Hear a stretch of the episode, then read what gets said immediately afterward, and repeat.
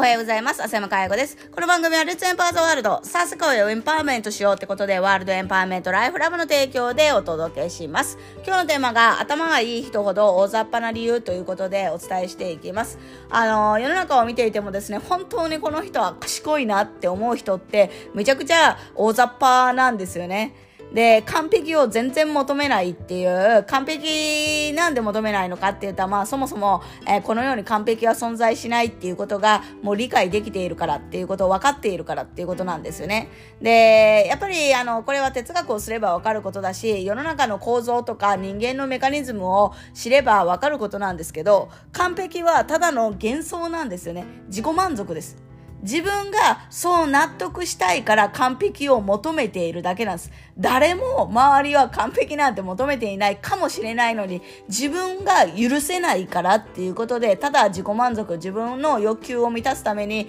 完璧を求めてしまっているっていう。だからこれこそ本当に俯瞰して物事を見ることができれば、今それを追求すべきなのか、それとも違う方向に、えー、カードを切った方がいいのかって見えるはずなのに、えー、自分のの中に入って入って入って、えー、見ていくから、えー、それが見えなくなって余計完璧を求めてしまうっていう負のスパイラルに入るわけなんですけど、あのピカソの話にあの有名な言葉があって何が書きたいかは書いてみないとわからないっていう言葉があるんですけどこれってまさに人生も同じだと思っていて、えー、自分が何のために生きているのかとかやっぱり生きている意味を知りたいって、えー、このね今の世の中って考えている人が多いと思うんですよね、えー、だけどその意味が知れるっていう人って行動している人だけなんですよね。行動していく中にその答えが見えてくる。だから何もやってなくって、あのー、今ね、パーパスを見つけるとか、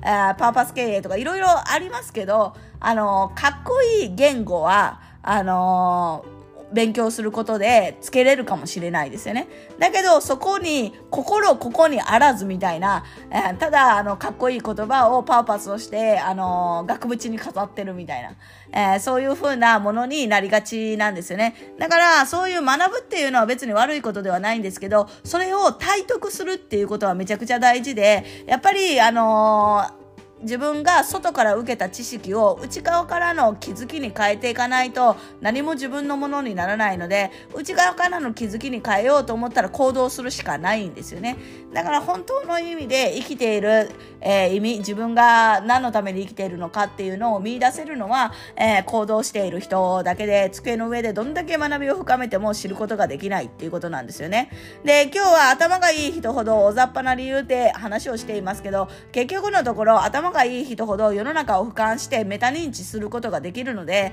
えーなんていうのかな、えー、自分と感情を切り離して、えー、物事を見ることができるわけですよね。だから、あの執着がないって言った方がいいのかもしれません。だから何かに執着をしすぎないっていう、あ、これがダメだったらこっちのカードを切ろうって言って、いろんな選択肢を持っているっていうことなんですよね。で、やっぱり広い、あの、視野で物を見る、構造的に物を見れる、俯瞰して物を見ることができるからこそ、やっぱりいろんな新新しい選択肢というか、いろんな選択肢を持つことができるっていうことなので、もし本当に、えー、自分もそうなりたいと思うのであれば、まずはメタ認知力、俯瞰して物を見るっていういう力をつけるっていう必要があるかなと思います。ということで今日は頭がいい人ほど大雑把な理由ということでお伝えしていきました。今日も笑顔100倍でいってらっしゃい。